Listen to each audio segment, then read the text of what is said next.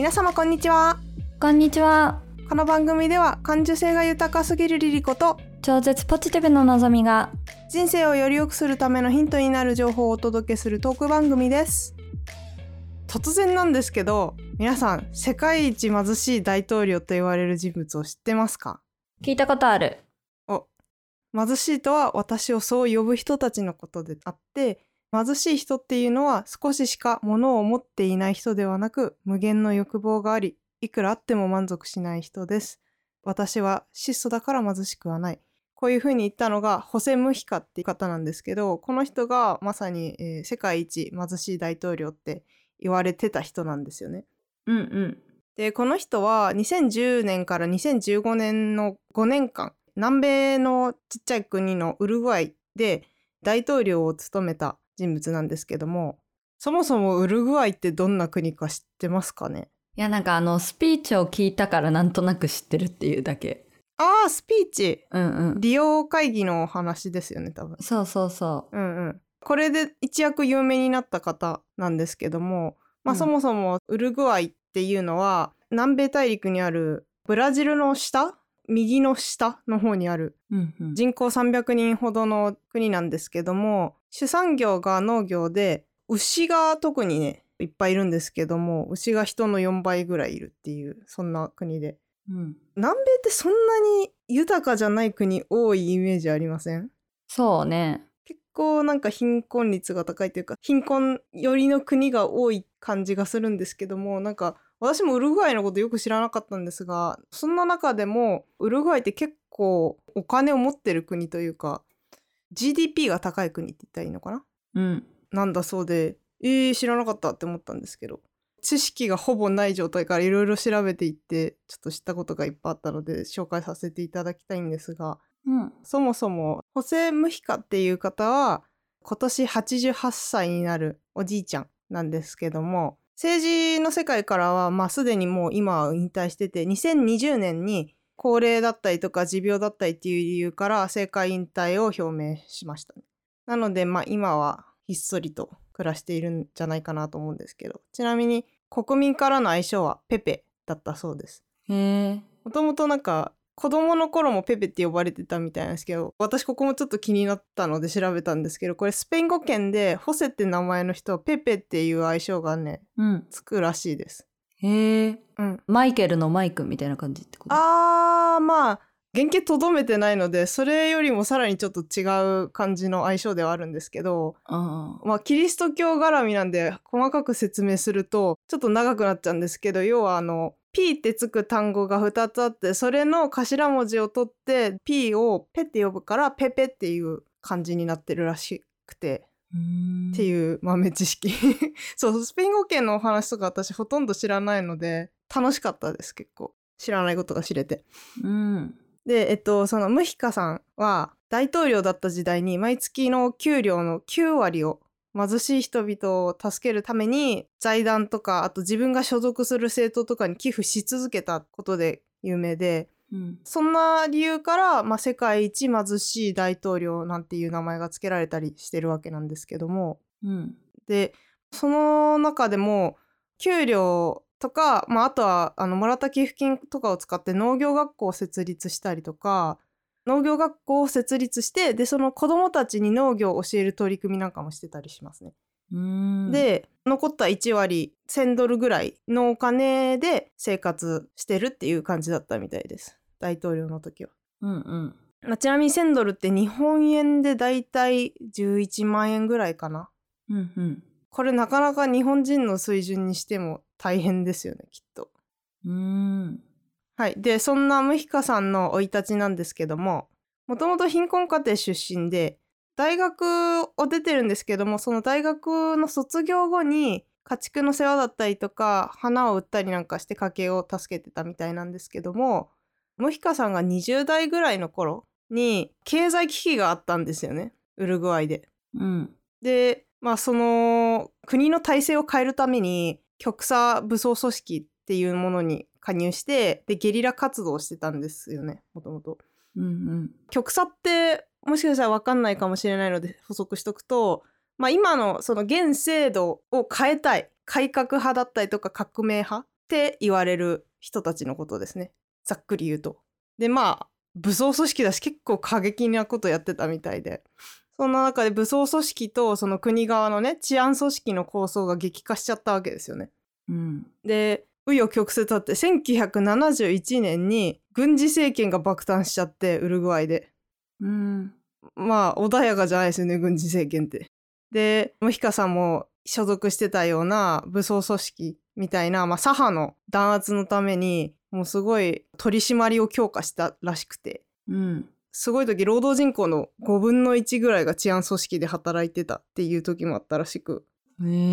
やばいですよね5人に1人って言ったらなんかもう何にも発言できなくなりそうじゃないですかうんうん。ことあるごとに逮捕とか多分されるだろうしうんでまあモヒカさんもいろんな襲撃だったりとか誘拐なんかにも関わってたみたいでまあ結構穏やかじゃない仕打ちを受けたりしてたわけなんですけどうん具体的に言うと銃弾を何発も受けたりとか何回も逮捕されたりとかうん。しかもそのうち2回ぐらい脱獄してるらしいです。つえ。すごっ。ねいやまあ時代だよな今88歳だから60年ぐらい前のお話なんでしょうけど。うん。うん、で最終的に1972年に逮捕されてから1985年にウルグアイがもう一回民主主義に戻るんですけどそれまでの間の13年近く投獄されちゃってたんですよね。うんうん。まあ、要はあの政府側の人質みたいな感じかなと思うんですけど。うんうん。はい、で出所ちゃんとできた後に当時のゲリラの仲間とかと一緒に左派の政治団体を結成してうん。で最終的に1995年の下院議員選挙で初当選を果たして政界入りするっていう。うんうんでまあそこからいろいろと積み上げていってでまあさっき言ったように2010年に大統領になってでそこからまあいろんな功績を残していくわけなんですけどもうん。うん。もともと社会主義者らしいんですよね。社会主義者って要はみんな平等にうんうん。いろんな資源を共有しましょうみたいな思想って言ったらいいのかなまたあの言葉を引き合いに出すとピヨピヨ速報さんが私は好きなんですけどそこでよく出てくる社会主義の大元になって共産主義っていうまあほぼ同じような思想を持った人たちの言葉で全てが平等なパラダイスみたいな国を作りてえっていうセリフがよく出てくるんですけどそういうことです。うんうん。なんですけどその対極にいるのが資本主義だとしたらまあアメリカ式の経済だったりとか自由貿易っていうのがまさに資本主義なんですけどもそういうのも導入してたと。うんうん。でその結果ムヒカさんの在任中にウルグアイの経済が年間7%ずつも上昇してたらしいんですよね。うんうんうん。すごいや7%って相当すごいですよ。っ。ね。うん。日本とかめっちゃ少ないもんね。何パー ?1 パーとか言ってんだっけか。まあいいや。で、1人当たりの GDP も南米最高になって、貧困率も下がったと。で、しかも、まあ、もともと貧困層に寄り添うような考えを持ってる人だと思うので、任期中に低所得者向けに一戸建てを無償で支給するような政策も実施してたんですね。うんうん。なんですけどまあ当然批判もあって野党からは支援者向けのばらまきだとかっていう批判もあったみたいなんですけど、うんうん。であとはもう一個はマフィアの資金源を断つために2013年に大麻ねうん。マリファナの合法化をしたと。うーん。なんか今でこそアメリカとかカナダとかオランダとかうん。あーまあアメリカは一部の州ですけどそのマリファナの合法化っていうのが結構話題になったりとかしてたと思いますけどそうね。その国よりもさらに先立って合法化したらしいんですよ。うん。だって最近だもんね、その今挙げた国たちが合法になったのって。そうですねここ23年ぐらいの話じゃないかな。ね。だから10年前に合法化してるってすごいな。そうですよね。うん。うん。だからまああのウルグアイが歴史上で初めて大麻の使用を認めた国なんですよね。うん。まあだいぶ思い切ったことをやったんだなーってうんうん。思いますよね。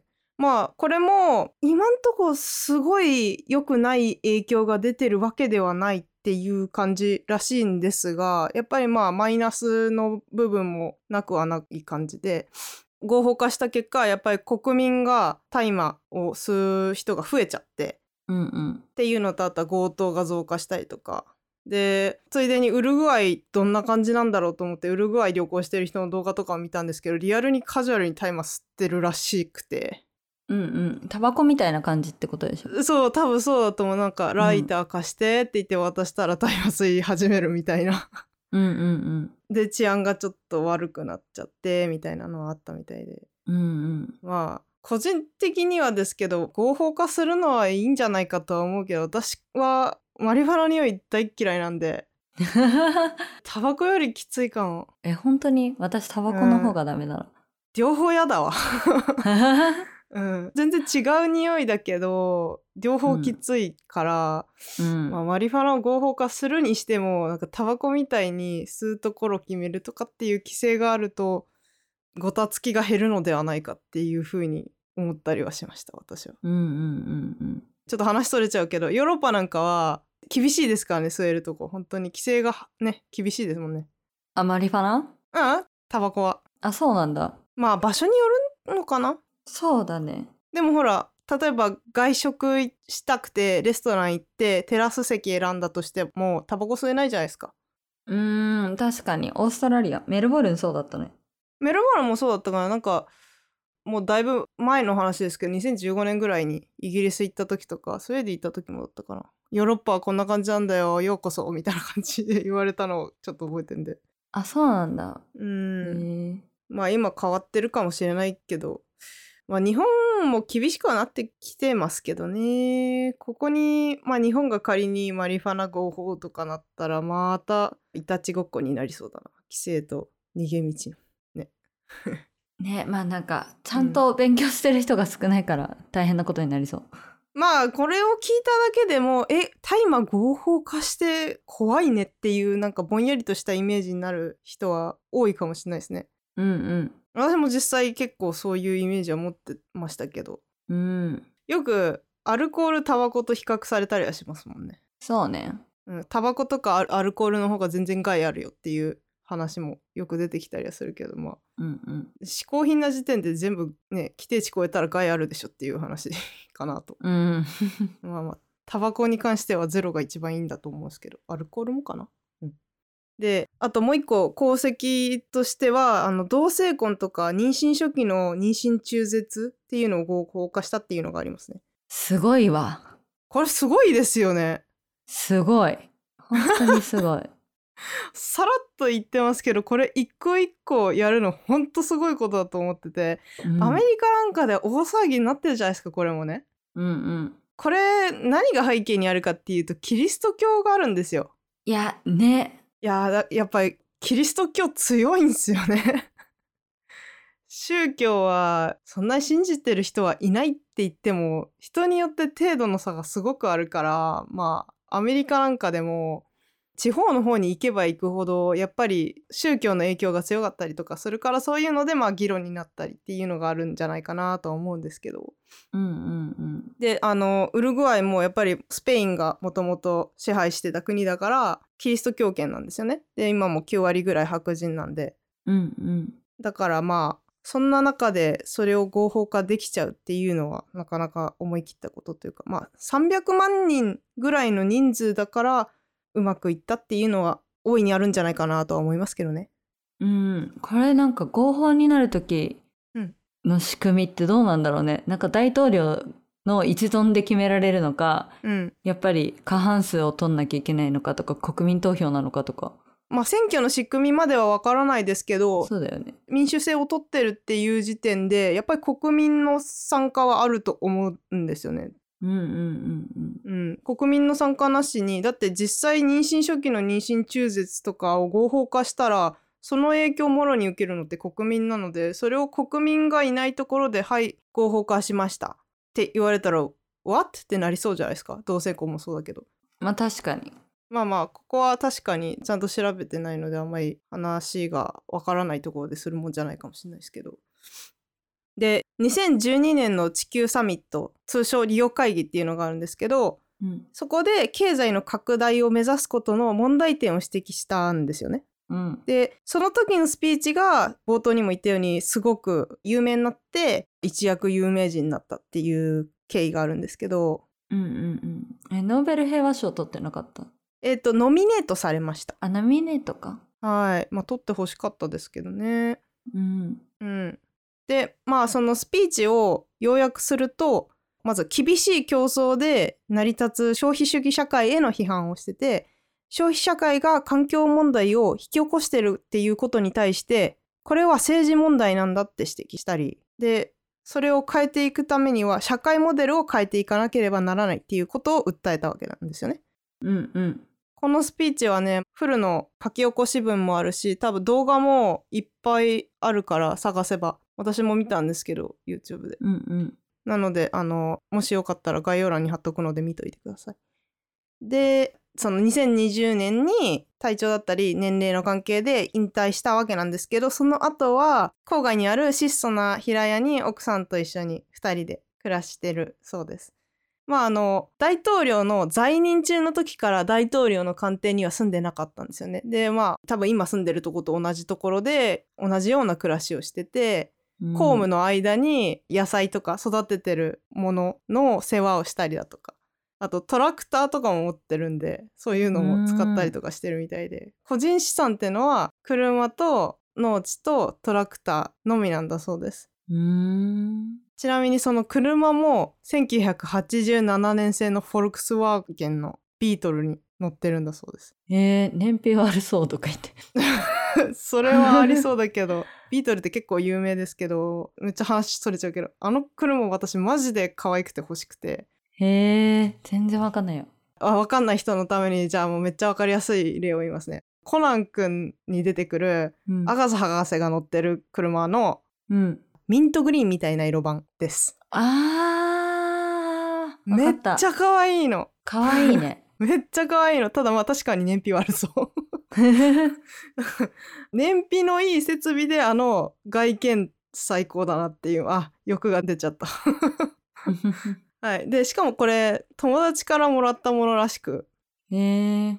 その車をねなぜかアラブの富豪から100万ドル、まあ、日本円でいう1億1600万円ぐらいかな。で買い取りたいっていう打診をされたそうなんですけどもうん友達からもらったものだし多分売ったら友達のこと傷つけちゃうからっつって断ったエピソードもありますえー、かわいい。ねえもう本当に成人で今はもう公務もやらなくていいから思う存分に奥さんと一緒に野菜を作って花を栽培してトラクターに乗って畑を耕しているとうん。ちなみにワンちゃんもいるそうですへえ。足がね3本のワンちゃんうん。でしかもこれもっとすごいのが家に水道が通ってないんだそうで。あ井戸から水を毎日引いてるそうです。ー。あ、そういうこと？あそういうこと。さすがに水なかったら生きていけないじゃないですか。すご。だからまあ井戸水で生活してるっていう。え、白雪姫みたいな感じってこと？それとももうちょっと現代っぽい？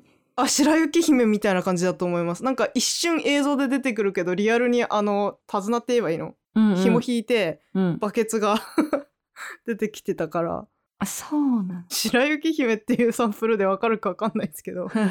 あのバケツを下ろして引っ張って水汲んで引っ張ってみたいなうんうん仕組みのやつうんうん。なるほどね。これはでも1987年製の車に乗ってるのはギリわからなくもないけど井戸はちょっとわかんなかったです私レベル高すぎてね、なんかあの、水道だけど井戸水から汲んでるみたいなのもあるじゃん。うんうんうんうんそっちだと思ったらまさかの手動だったから。あれねレバーがついててうんうん。あー実は私東京でよく見るんですよねそれ 余談え、家庭用ってこと？家庭用っていうかなんかあの東京の下町とか行くとレバーがついたそのバケツとかじゃなくって水が出てくるタイプの。あーあ公園とかにあるやつのこと？公園に井戸なんてあるんですか？公園みたいなところにないっけ？え公園にあるかわかんない。普通に私が見るのはなんかあの古い民家の跡地みたいなところに井戸だけ残ってるとかいうのがああるっていう話。あ、そうなんだ。多分今は使われてないんじゃないかなさすがに。あ、そうなんだ。どうやって使うかは私わかんないんで。でちなみに子供はいないんですよねこのエピソードもまたちょっと胸がキュッとなったんですけどうん。子供は欲しかったんだけど授かりやすい時代を刑務所で過ごしたから仕方なかったって言ってて。えー、奥さんのことすごい多分愛してると思うのでなんかもうこの一文を聞いてちょっとうっってなりました。悲悲しくなりましたいやーまあ国の情勢にやっぱりその国民っていうのは左右されるのでたまたまそういう時代に生まれてしまったとい言ってしまえばそれまでなんですけどもなんともね。しかももう一個付け足すとすれば自分をね13年間も投獄したその軍事政権うん。の人たちに対して報復をしなかったんだそうで。うん。そういうところからもやっぱり政治ぶりが垣間見えますよね。いやー本質を分かってる人は違うんだね。日本にも来たことあるしうんうん。いろんなところで映像は残ってるのでぜひ見てみてほしいんですけど日本に来た時に東京外国語大学っていうところでも演説したりとかしてますしうんうん。でまあ映像によってやっぱり表情もすごいバラエティ豊かではあるんですけどニコニコしてる時の表情がほんと幸せそうでこんななんか絵に描いたような綺麗な笑顔をするおじいちゃんいるんだなと思って。うーん。ぜひ写真を見てほしいです。ポッドキャストがビジュアルに弱いのがちょっと悔しいですけども。うんうん。では最後にムヒカさんの人生哲学について少しお話ししたいんですけども。やっぱりこうやってそのムヒカさんの半生を追っていって、まあ、こういう激動の時代を生きてきた人なんだっていうのが分かったところで今までにやっぱりいろんなね経験を通してやっぱり思うところというか学びっていうものがいっぱいあったと思うんですよ。でいろんなところで名言を残してるのでその一部を私が抜粋して読んで本日は終わりにしたいと思います。はい貧しい人というのは物を持っていない人のことではありません。真に貧しい人というのは際限なく物を欲しがり永遠に満たされない人のことです。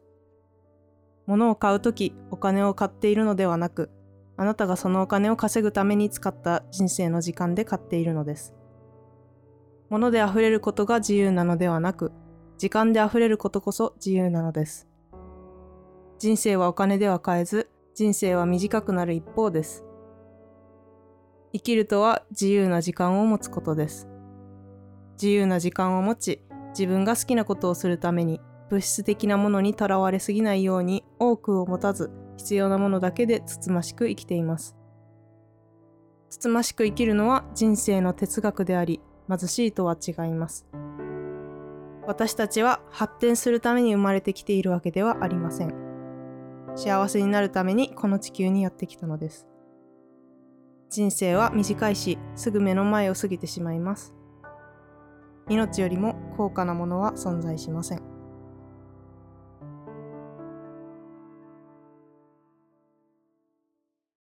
はい、ということで今回は以上です。はい最後までお付き合いいただきありがとうございました。ありがとうございましたこのエピソードであなたが得たヒントや感想を人生のヒントタグで教えてください。お願いします Spotify の場合は概要欄からも書けます。番組の Twitter、かっこ X、Instagram もやってます。ぜひフォローしてください。自腹運営中の我々を応援したいという方からの投げ銭もお待ちしております。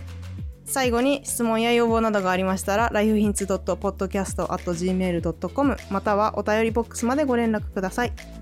それではまた次回のエピソードでお会いしましょう。皆様良い一日をお過ごしください。さよなら。バイバーイ。イ